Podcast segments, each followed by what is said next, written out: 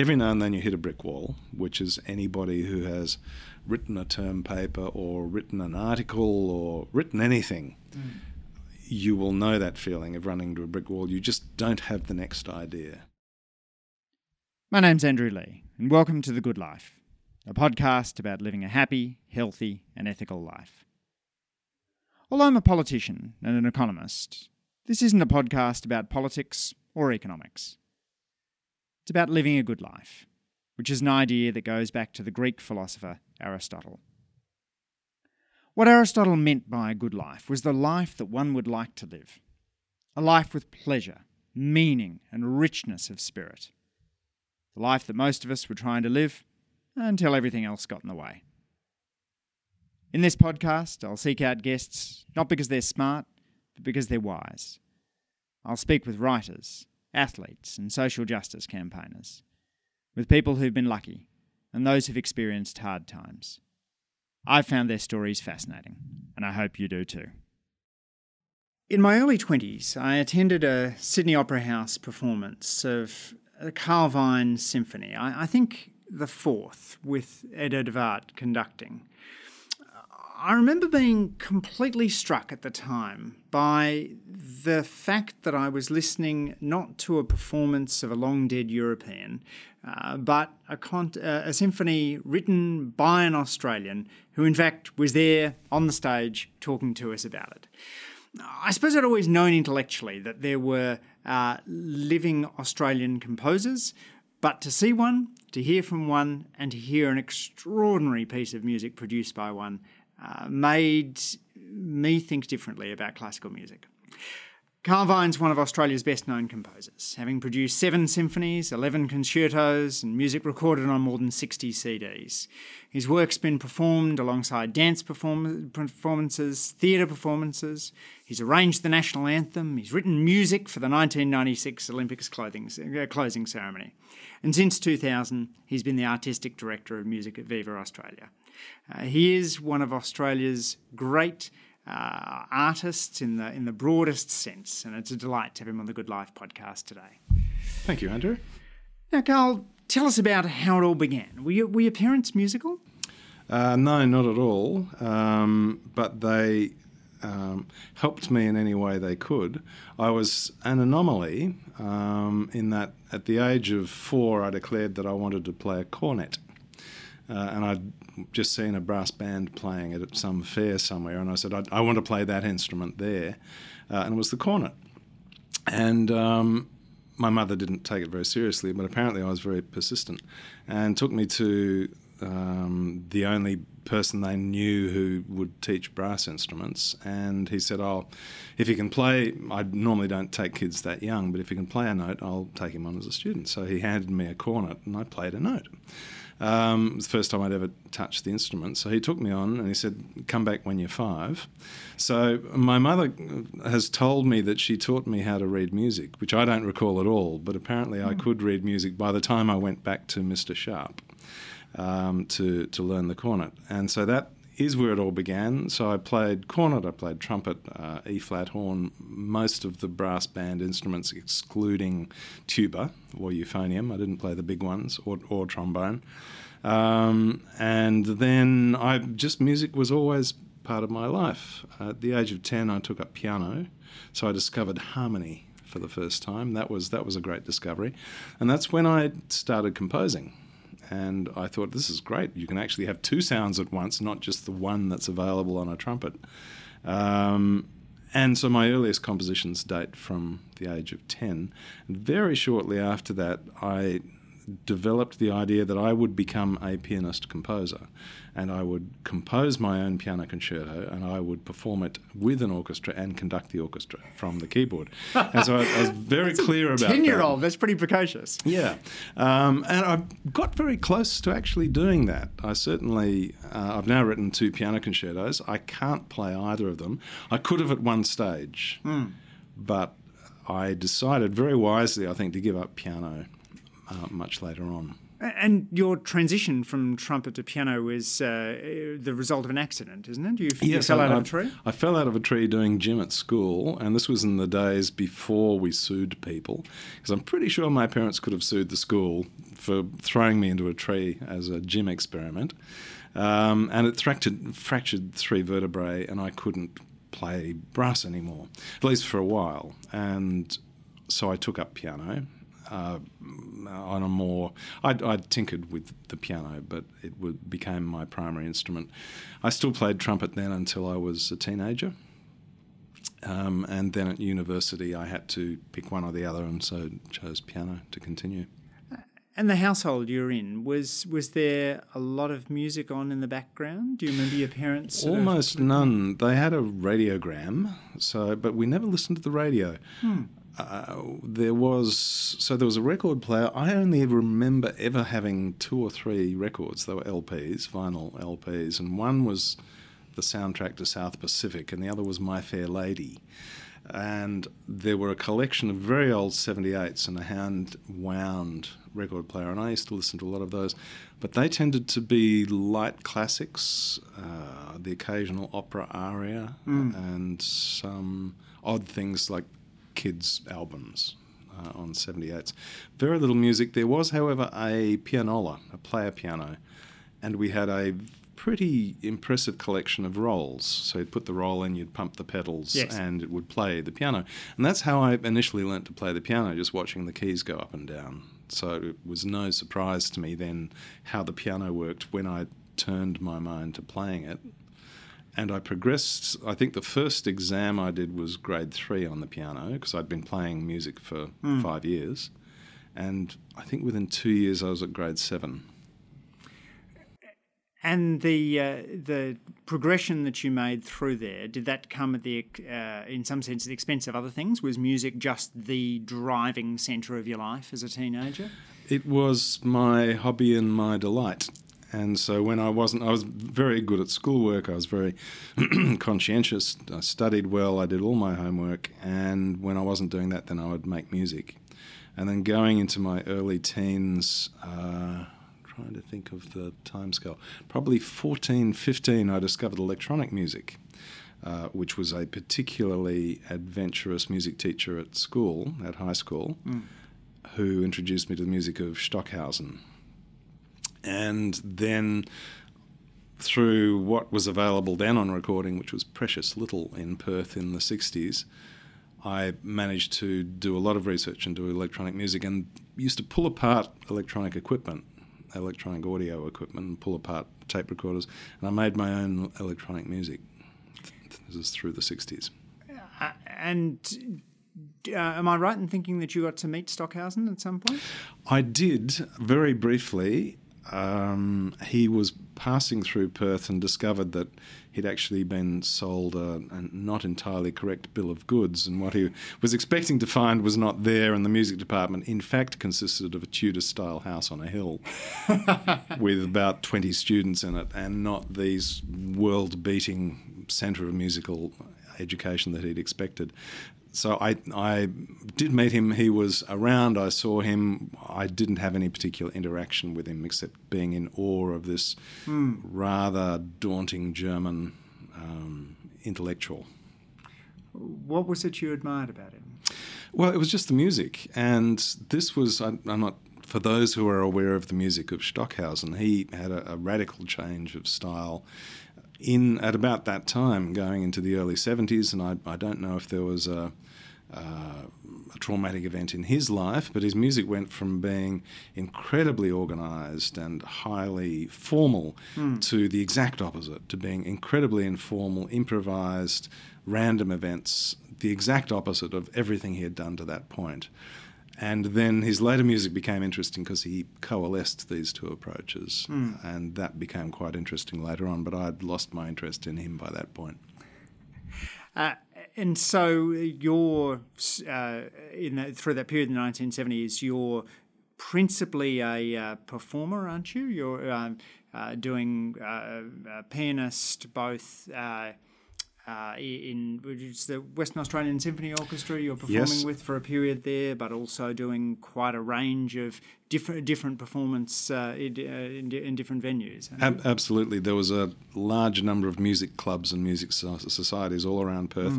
I played with a lot of uh, members of the West Australian Symphony, and so we would put on concerts with, you know, flute and clarinet and violin and cello, and I would always play piano. I was for a time the regular stand in orchestral pianist uh, with the orchestra. I remember playing Sho- Shostakovich First Symphony, playing the piano part, and Charles Ives' Three Places in New England. Those particular pieces because they have very prominent piano parts. Uh, and also playing the Carl Orff Carmina Burana, which has two pianos with my teacher, Stephen Dornan, who was playing the uh, second piano. And the um, conductor kept yelling at me, saying, The second piano part is wrong. But I knew that that was my teacher playing the wrong notes and not me. he, didn't tell the conductor we'd swapped parts. and uh, and at this stage, uh, how many hours a day is uh, are, you, are you practicing to be at that level? I practiced a lot. So this now is moving into the time I was went to university.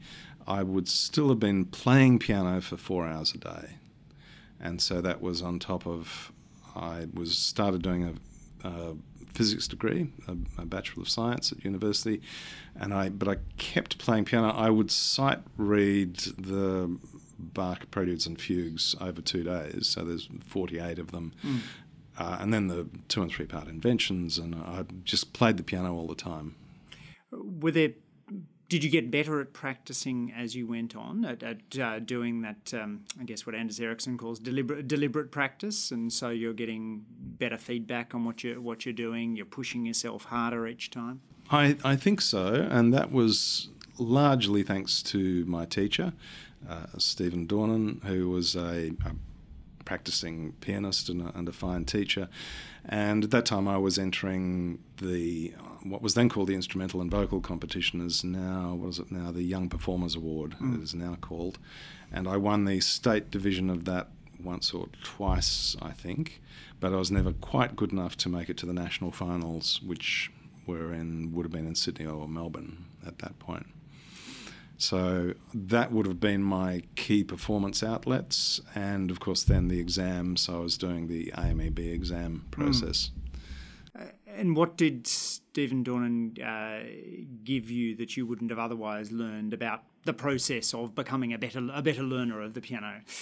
Well, it, it's what every piano teacher does, talking about balance and contour and melody and how to bring out different voices within the piano. Basically, everything you need to do to become a better pianist.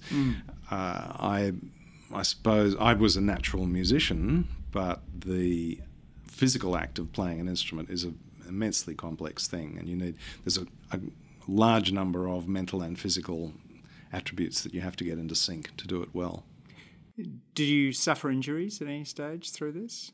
Through playing, Through playing? no, no, not at all.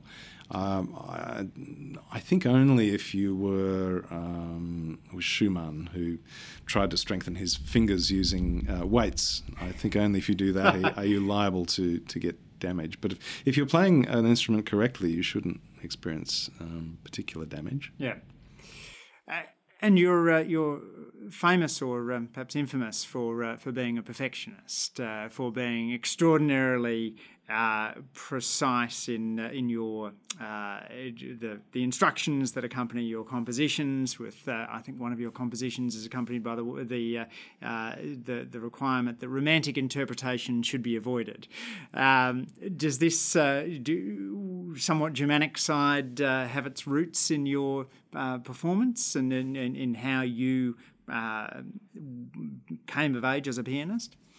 I don't think so. It's it's more to do with uh, how I developed as a composer and having a very particular idea of the way my music should sound, and it came about because of my first piano sonata. And that this is the odd thing that I'd played piano from the age of ten, but I had not written a piano sonata, a proper piano sonata, by the age of 30. So I had 20 years of not being able to write for piano, although I should have been able to. And it was only in the process I got a commission from Sydney Dance Company to write a piano sonata. And it just happened to be at the time that I decided to stop playing the piano. And this was massively liberating, and it meant that I didn't have to learn it. And I think what the problem had been all, all the way along is I didn't want to make something so hard that I have to learn all these difficult notes. But because I knew I was never going to play it, or hadn't intended to play mm. it, I could write anything I liked. And some other poor sod would have to put in the incredible backbreaking hours to learn how to play it. And I think this was the the key to writing the sonata, and that has been possibly my most successful concert work ever. And it, it is now played, I don't know, 100 times a year in the States. It's played in Europe, all around the world. Mm. Uh, but it took me not to play it to make that possible. But what did happen is after the first few performances, a lot of people played it and they really shouldn't have.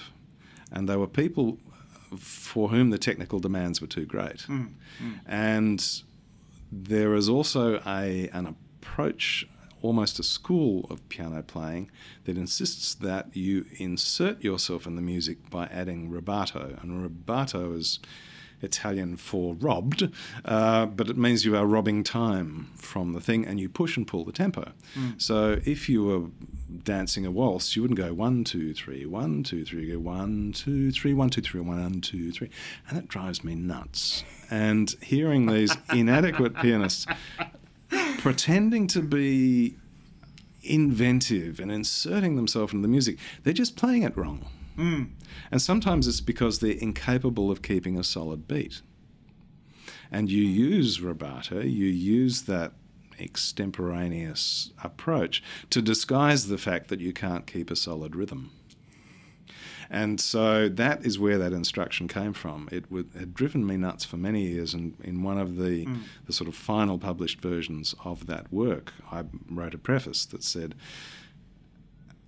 tempo markings are not suggestions but indications of absolute speed. Yes. Romantic interpretations to be avoided at all costs. And then uh, it has bred this view that I'm a, a stickler for excessive accuracy. I'm not. I'm just a stickler for accuracy. First of all, you play it accurately and then you let it breathe. But you don't just push and pull the tempo all over the place because then you're not playing the music. I don't know what you're doing, but you're not playing the music. Looking at your face now, I can almost sense the uh, the physical pain that you go through when you're uh, experiencing your piece being played in a manner different from that which you intended. But what's it like to have it have the reverse, to have it played exquisitely? Well, that's delightful, and it does happen, not all the time. But when it does happen, it's terrific. And I can think of, I wrote a uh, sonata for piano four hands, which is two people at one piano. And the first performance was, I, I will say, not good. The second performance uh, by completely different pianists was very good. Uh, but then I heard it played by an American piano duo from San Francisco, and it was perfect. And so I'd had one bad performance, one pretty good performance, mm. and then one excellent performance. And so then I knew that I had done what I intended to do, that it was possible to play it that the way that I thought was possible. The problem is that you never know because there are so many fine grades of detail in the performance process. Mm. You don't know how many mistakes you've made in the score, and that maybe what you thought you put in the score isn't there. Isn't there meaning uh, that it's not technically possible to play it in the way you composed so it? So either it's not technically possible or the score isn't good enough so that it is. I've just missed out the important details. I thought they were in there, but they weren't. And the other instance of that was my third string quartet, which I wrote in, I think, 93 or 94. And the premiere was at the Brighton Festival in England. And it was played by the group that commissioned it. and it was a hideous performance. That was just nothing like the score whatsoever. And it was a broadcast throughout Europe on BBC Three, and so that was pretty depressing as well. And I thought, well, I just have to swallow that and move on. And then it was played some years later by a group in Australia, and it was not much better. At that point, I thought, well, I really, I've just made a bad mistake. I've written a piece that is too hard to play. It will never be played properly, and I should just move on and forget about it. And then I heard it uh, 12 years after the premiere, and it was at last exactly the piece that I'd written. It was the Goldner Quartet playing at, at one of my festivals in Mudgee at a chamber music festival, and it was magnificent. And it was hmm. the first time I'd heard it played exactly the way that I expected it should be played. It was the first time I knew that I hadn't simply screwed it up totally. That must have been a, a great surprise as well as a pleasure. Well, it, it was uh, it was quite crazy because I went back to thank the quartet after the performance, and I discovered I was crying, and it was like this twelve years of this sense of failure, and that it was my fault that I had written something in the wrong way, and so it was just this relief after such a very long time of not uh, of believing that I'd failed you must often meet performers uh, before they're about to perform your work for the first time. Do you do you try and set them at ease in those cir- circumstances? Because you you know, for people who are used to playing the music of dead Europeans, it must be somewhat intimidating to have a live Australian sitting in the audience. It, it's always intimidating. So yes, uh, as a composer, it's your responsibility to try to set them at ease. It's trickier now because I have a reputation, and so even if I'm as nice as I could possibly be, people still assume that I'm going to be quite um, uh, tricky or demanding. Forthright, perhaps. well, and, and I am forthright, and um, so that that's my other reputation as not um, gilding any lilies. But I also want them to relax because it's mm. it's it's their performance. Uh, yes, I wrote it, and I have particular opinions about the way it should go, but so can the performer. And occasionally, performers have done things that I didn't want them to do, and it's worked. And so now, at the, the ripe old age of 62, I can happily say, well, I don't know everything, and that it uh, is entirely possible that there are other musicians who can actually play my music better than I thought it was possible. Mm, mm. Know, in terms of how your uh, composing style has evolved, uh, people talk about the change in style in the in the mid 1980s. Tell me a little bit about what precipitated that and, and how you characterise your cha- change in, in approach. Well, it was a single event that led to the change. And the change actually isn't as radical as I thought at the time. Listening back now to music I wrote before and after, but there was uh, a piece I had to write in 1986 for a friend who had died. And I'd written quite a lot of music at that point, chamber music. I still hadn't written my first piano sonata, uh, but chamber music, my first symphony, quite a lot of things. But writing something for a friend who had died, and it was for his family and for his partner. And all of a sudden, I realized that I was not in my music, that my music was clever, it was uh, intellectual, it was um, well written, but it wasn't actually me. And that in this case, it was so personal, it had to be me mm. for the memory of my friend and for his partner and family. And so it, I had to write a recognizable, singable melody and some a recognizable harmonic sequence, a sequence of chords that you could recognize and say, well, that is a piece of music.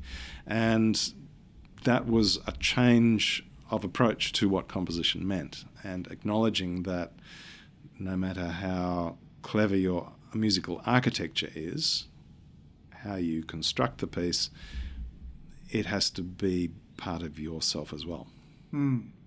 And so, it, as I said, the change in effect and in the long term, wasn't that radical. It was really a change of emphasis and allowed me to bring back more old fashioned musical ideas, the ideas of tonality, of major and minor, of the interplay of chords, which turns out I really love. But those, all of those approaches had been deprecated for decades, and all the way through my training, mm. it had been concerned with avoiding consonance. It was all about encouraging dissonance. Did you find yourself uh, happier composing with a little less dissonance and a little more consonance? Well, it was at that time a very difficult thing to do. And there was a complete, well, there was actually a war going on in the composition fraternity. It's absurd to think of it now, but there was the complexists, the modernists, and the minimalists. And somehow I fitted, although I wasn't a minimalist, I fitted in that camp. But the the uh, complexists and modernists regarded everything with a major triad as ipso facto absurd and ridiculous. So simply the use of a major chord made you less of a person. It actually turned you into an idiot just by virtue of being there. And it was really hard to combat that. Mm. And indeed, you know, Stockhausen would have been on the side of the, the modernists that you you should never ever use a major chord. So your hero who passed through Perth would have thought you an idiot. Yes, that, uh, absolutely. Uh, that music, absolutely, and and all of the uh, people who follow that aesthetic, or mm. and, and it was most of the teachers of composition at the time, and so to take the opposite view, which borrows from Terry Riley and the minimalists, but is not the same thing, was a very difficult stance to maintain. Did that require a certain level of um, personal maturity in yourself? Was it? I mean, you've spoken about it as uh, in respect to an external event, the the passing of your friend, but did it also reflect uh, a greater self confidence uh, in in you at that moment? Not at that moment. No, I think in the subsequent decades, yes. Uh, but it didn't happen overnight, mm. and it's it's still it's not a struggle, but I'm now intrigued by this, and this, to the non-musicians listening, that this is a rather subtle um, distinction to make, but the division between writing tonal music and non-tonal music. So music that you would hear from Beethoven, Brahms, Mahler, that sort of music, to more demanding music, say uh, Stravinsky or Schoenberg or mm. one of the more modern extremist composers. And so, what does really intrigue me is the boundary being between the two. And I, I now take great delight in stepping on either side of that boundary and seeing how I can change the expectation of the ear by inhabiting that netherworld in the middle and you then go into a, a, very productive phase in your in your career, churning out a lot of work through the the particularly the the first half of the 1990s, uh, and then you you do this unusual thing. You you take a sabbatical uh, at this moment in your career in which uh, you you've been uh, producing a, a, vast amount of music. You uh, you press the pause button for what three, four, five years? Uh, it was four years all up, yeah. Tell me about what precipitated that and, and how it felt. Well, it was, as you say, I'd been writing an awful lot of music, and that's pretty much all I was doing. I didn't have another job, I wasn't a performer anymore. Uh, occasionally I conducted, but not very often. And so I was just writing, writing, writing, writing. And it would appear that my career was doing well. I had a a CD by the Sydney Symphony of my first three symphonies mm. out on disc. I had quite a number of recordings coming out of, of everything I'd written. And two things happened. First of all, I simply got very, very tired of writing. And I would have to write, there was one year I wrote my first piano concerto and a piano solo, and then my third, my, my second piano sonata all in the same year. That's a lot of piano music to write in a year when there are only so many things you can do with the piano. It actually takes a while to think them all through. And the what broke my compositional back was there was going to be a recording of my fourth symphony, and I'd never been very happy with it.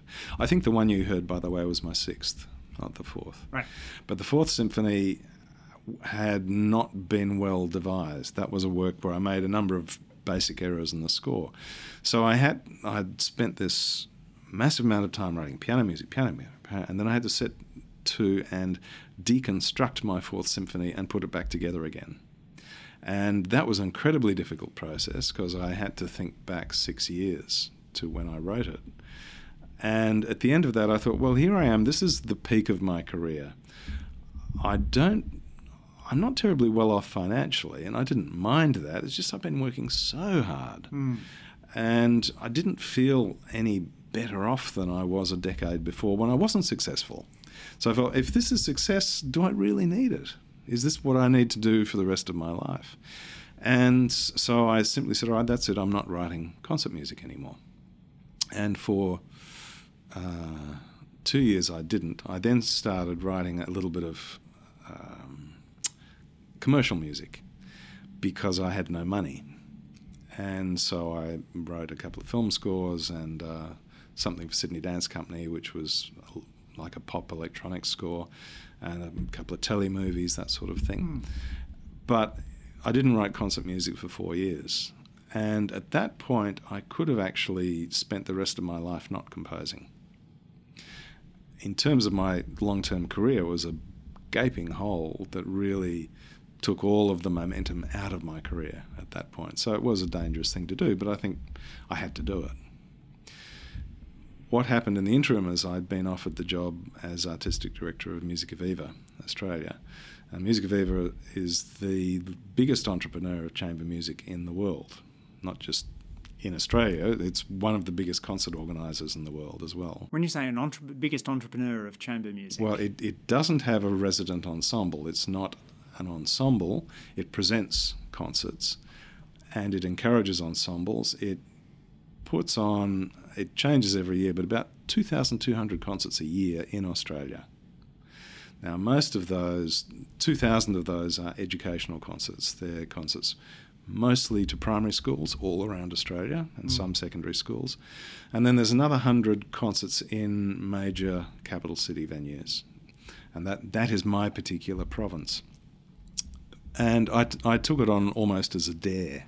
I didn't think I'd be any good at it, but I thought, well, I'm not doing anything else. I, at the time, I was doing web design to make cash. So I was doing web design, and I was sort of IT manager at a small publishing company, and that was my day job. And I thought, oh well, I'll try this for a bit and it was a one third. This is like Kafka and the patent, or Einstein the patent office. Yeah, well, pretty yeah, much, yeah. yeah. Uh, although the other way around, because he did that when he was eighteen, I think, and I was in my forties doing it. Um, but I, it was nice to know that I could learn three new computer languages at the age of 40. That that was good to know. Do you have, I'm sorry to divert. do you have mathematical training then? Only that I did a BSc. Uh, right. Uh, well, right. I, but I never completed it. And mm. I, I, was a physics major at school, and maths and physics were always very good. And I yes. did my first computer program in 1966. Right. So I'd, I'd, worked a lot with computers. So you're so a pretty good fun. meld of left and right yeah, brain there. Absolutely. So all of that was going on, and in the process of working with Musica Viva, it has a, a floating audience nationally in Australia of about 20,000 people. And as artistic director, I spent the first couple of years, I had to travel around, I met all the local committees, there's an office in every state, and talked to the audience and try to work out what the company mm. did. And I discovered that although I'd written all of this music, I had basically been in my little ivory tower, not aware of the end result. And there are people all around Australia who live for music and not just turning on the radio and hearing the latest hit, the, the top 10 or whatever is on at the moment, but they will go out of their way to go and listen to a Beethoven string quartet. Or they will occasionally go out of the way and go and listen to a Carl Vine string quartet. And this was a revelation and I'd regarded it, I don't know, I hadn't really looked at the social impact of what I was doing as a composer. Mm. But this presented to me the fact that this was really important to a lot of people. It's only, you know, 1 or 2% of the population, but to that 1 or 2%, it's really important. I thought, this, this I can get behind. And that's the point at which I started to compose again. So tell me about the process of composing. I mean, there's uh, you hear these stories of uh, those composers who take a house by a lake and uh, compose as they walk.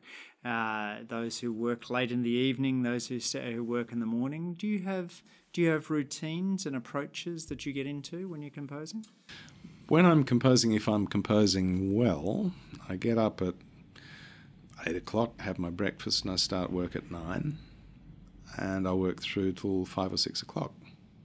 Have a break for lunch. And if I can maintain that, then that's a good day. And at my best, I can keep that going for two or three months. Um, there are times when, and that also teaches you to marshal your mind better and mm. marshal your ideas better and so there's a whole realm of ongoing self training to to maintain that. Every now and then you hit a brick wall, which is anybody who has written a term paper or written an article or written anything. Mm. You will know that feeling of running to a brick wall. You just don't have the next idea, and that happens. And occasionally, with me, I can go two or three months of just hitting my head against a brick wall. Very common in composers, artists, painters, novelists. And so I'm familiar with that. You eventually get over it and then you just start again. Where do you go for inspiration? I mean, do you do you walk? Do you travel? How do you how do you try and break out of those uh, the the creative block? Watching movies helps, oh. but just just doing anything that's that's out of out of the ordinary. Old movies? Uh, no, and often, uh, sometimes really tacky movies are helpful, or movies with this big, really obvious uh, music score. Uh, so Hollywood block, blockbusters are mm. great because you have this all of this visual action going on and a rather tacky piece of music, but the overall effect is quite overwhelming, and that that I find quite useful. So it's less about inspiration and more about just trying to break a break a block. Is yes, you... absolutely. Yeah, absolutely. Yeah. And I I think that would be true of anyone with a creative block like that and when you're working this sort of quite orderly nine to five work, uh, working routine, are you at your desk the whole time? Are you often sort of uh, at the at the piano or, or, at other instruments? If, if it's what would we see if we walked in upon you? Yeah, you would see me sitting at a an electric piano keyboard and a computer.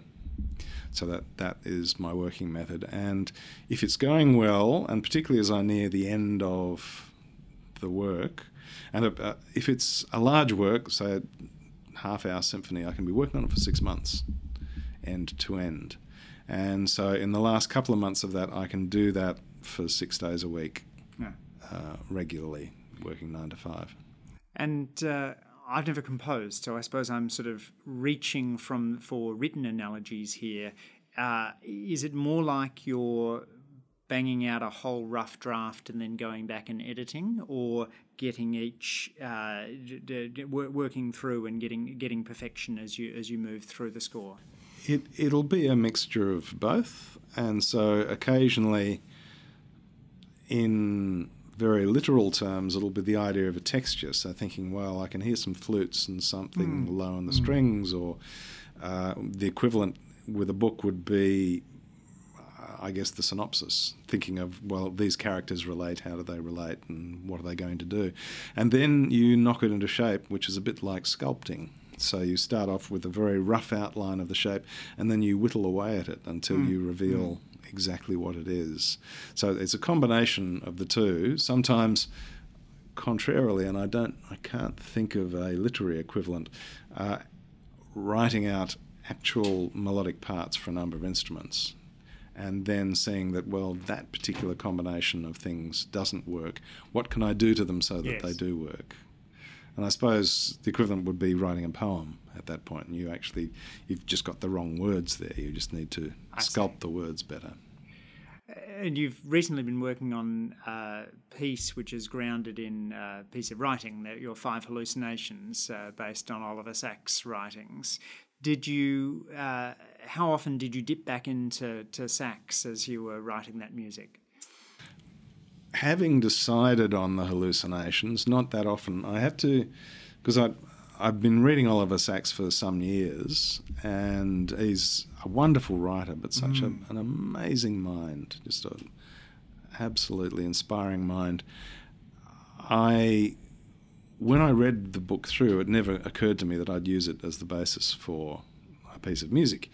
But the commissioner of the trombone concerto, Michael Mulcahy, wanted me to use something literary, and I'm pretty sure he was thinking of a short story or a poem or something like that. And uh, there were just a number of chapter headings in the Oliver Sacks book, such as The Lemonade Speaks or The Doppelganger. Just the, these wonderful little ideas that kind of encapsulate a whole, mm. and you, you kind of know what these things are, but they're, they're just really intriguing. And so I went back and read the whole book again immediately and picked out about 40 of these possible titles to actually use in the music. And at the same time, went through and made sure that the, because the, these are all case files of actual patients that Oliver Sacks had been treating at mm. some point in his career, and made sure that their the case history was in fact nothing too disgusting or or too off-putting, but that in fact they were interesting cases that I could then do something with musically. Beautiful. How do you listen to music? Very analytically. So I rarely listen to music for pleasure.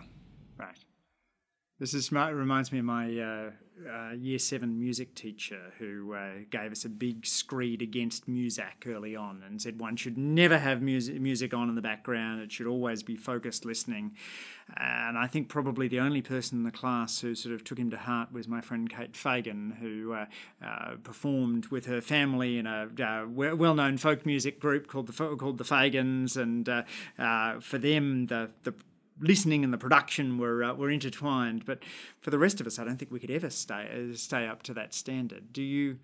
Do you do you think we shouldn't listen to music in the background? Should it not be played in our shopping centres and uh, and our elevators? It certainly I hate it when it's on in the background, and occasionally I've gone around to someone's place for dinner and they've said, "Oh, just, we, we, we got you a new CD. We're going to put it on over dinner." I said, "No, please don't do that. please, if you are going to listen to it at all, don't be doing something else."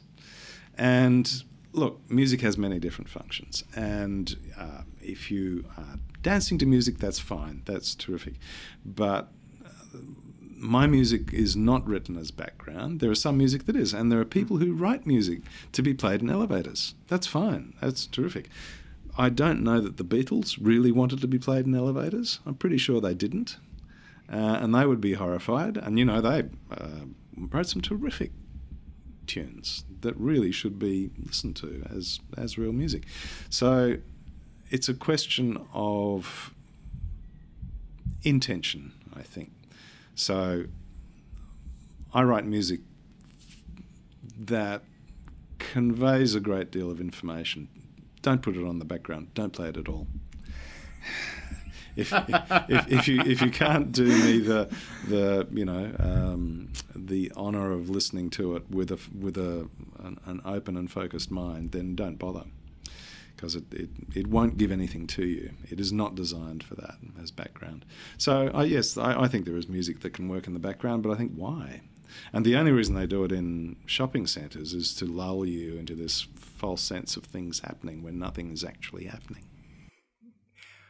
What about in the teaching of music? I've got three little boys uh, who I would lo- and I would love as a parent to develop their musical sensibilities. Uh, you must have thought hard about how uh, one one parents well musically. Uh, what what advice do you have to offer there?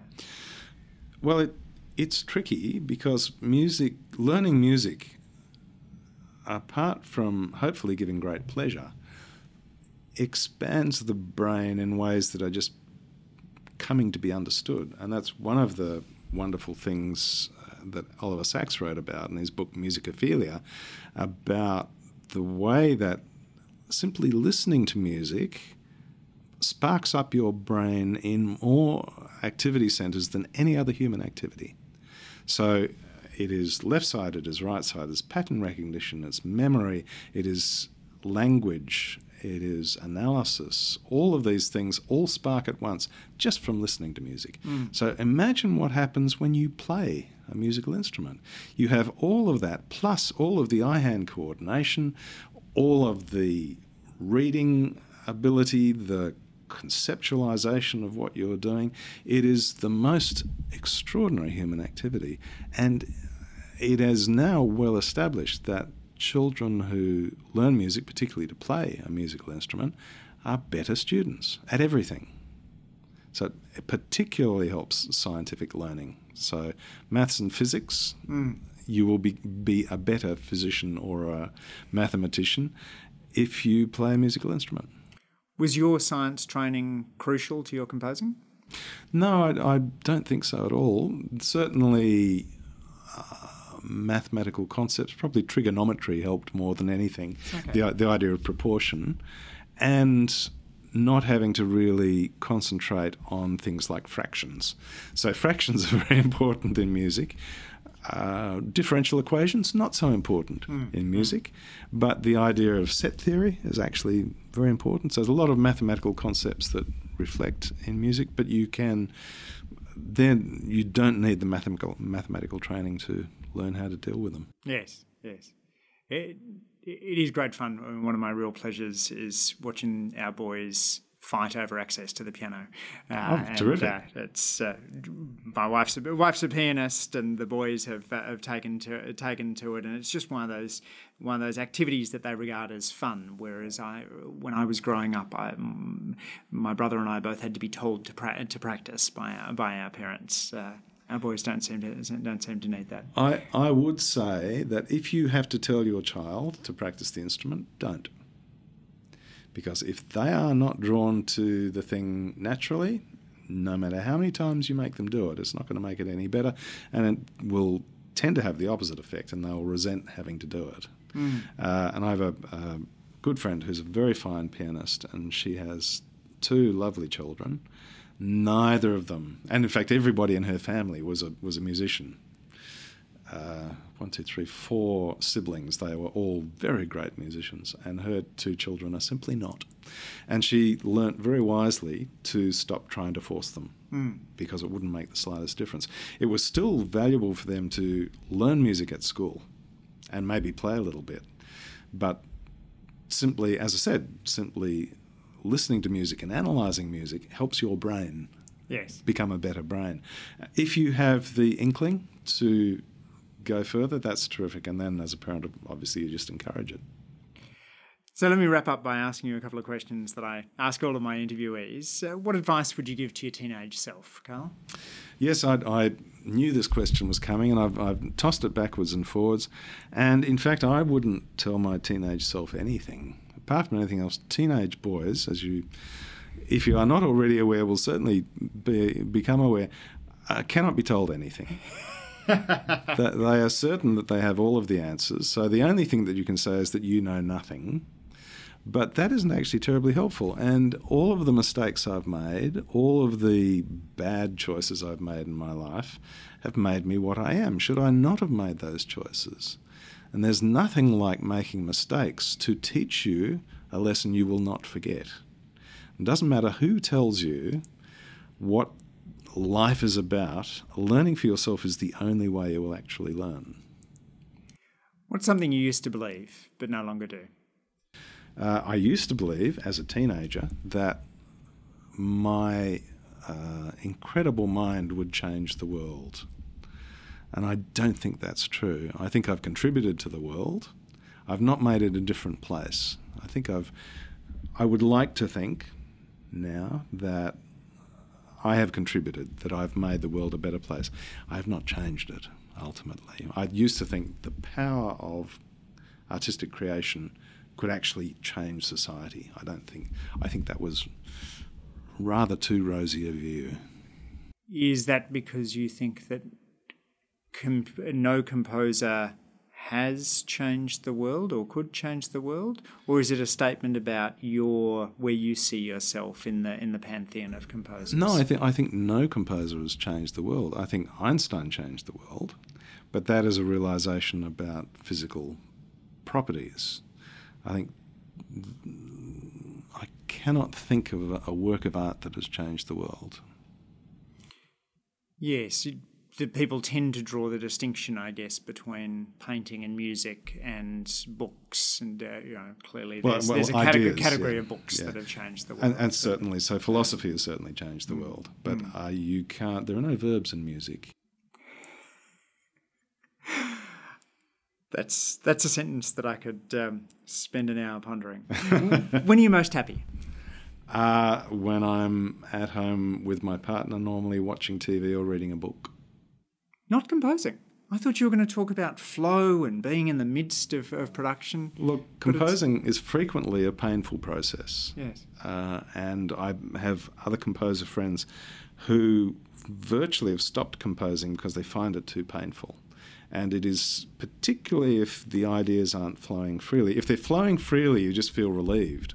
Thank God I don't have to force this out today. Most of the time, you're thinking, I, have got to have another idea. I've got to have another idea, and I'm doing it tomorrow, and I'm doing it the day after that, and the day after that, and it really is. It's not terrifying, but it's a, it's a tough process, and we all have things that we have to do, mm. and that's one of them. But the only time that composing feels good is as I'm just about to finish a commission, and then I feel terrific for about three days, and then I start on the next one. So that agonizing suffering of Beethoven is uh, is the norm rather than the exception. It is composers. the norm. It is the norm. Absolutely. I don't. You know, he was such a, a creative marvel that I don't know it was such a struggle for him because he had so many ideas even up till his death. Mind you, if I was Beethoven's age, I would have died 13 years ago. But um, yeah, he had so many ideas. I don't think it was a problem for him. But it is it is uh, hard work. Mm. What's the most important thing you do to stay mes- mentally and physically healthy? Well, physically healthy, not nearly enough.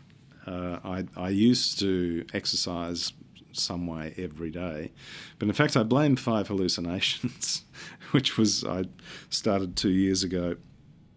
It was such an important commission because it was a premiere by the Chicago Symphony for three months, I did absolutely nothing but write music. I mean, literally nothing. I wouldn't even go out for lunch. I would ah. have a boiled egg for lunch and get up at eight and spend my eight hours a day, nine hours a day. And that somehow has changed my metabolism. I find it really, really hard to exercise anymore. And so I'm, I'm trying to turn that around. In terms of mental activity, I in that way, I'm really lucky because the great thing about any creative pursuit is, if you're doing it right, is that you are permanently in a state of, it's a meditative state. You have to keep all of the current project in your mind at once and put mm. the pieces together in your head. So the brain has almost a permanent workout. As long as I'm composing, my brain is working. Do you have any guilty pleasures? Yes, chocolate. so I, really shouldn't eat chocolate at all, but I do enjoy it so. And finally, which person or experience has most shaped your view of living an ethical life? Uh, probably Oliver Sacks. How so? Well, he was such an intriguing man, particularly. I'm just reading his his last autobiography again, which was, uh, what's it called? Moving On, I think. Um, his approach to life is so extraordinary. It turns out I've met people who have spent time with him, and apparently he was this mess of um, obsessive compulsive behaviors. And of course, this doesn't come through in the writing, you're not aware of that. But I, th- I suspect because of that, because he had the, his own uh, mental problems, as it were, he regards everybody with mental problems as an intriguing case study, Hmm. including himself. And a lot of what he did was looking at himself as a case study by looking at other people. And it's a way of looking at the world and looking at people as a collection of things they'd probably rather not be. And accepting all of it. So, never once in any of his books does he call anyone crazy. Mm. And he is dealing with some seriously crazy people, including himself, and just regarding them as all as these intriguing puzzles to be solved. Yes, the lack of judgment and uh, and uh, I'm I also the way he comes to love so late in life is uh, is just is truly beautiful. Uh, indeed, and well, that he tried early on, Yes. but it was massively difficult for him. But as you say, it is the lack the lack of judge. Well, uh, judge, judgmentalism is what he lacks. Yes. He has he has plenty of judgment, but he's not judgmental. Absolutely.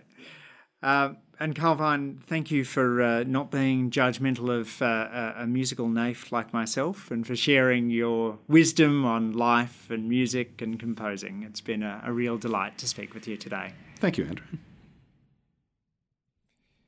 Thanks for listening to this week's episode of The Good Life. If you like this podcast, please let your friends know on your favourite social media app. And if you are interested in politics or policy, you might want to check out my Andrew Leigh Speeches and Conversations podcast, including a recent speech on reducing inequality. Next week, I'll be back with a new guest to discuss living a happier, healthier, and more ethical life.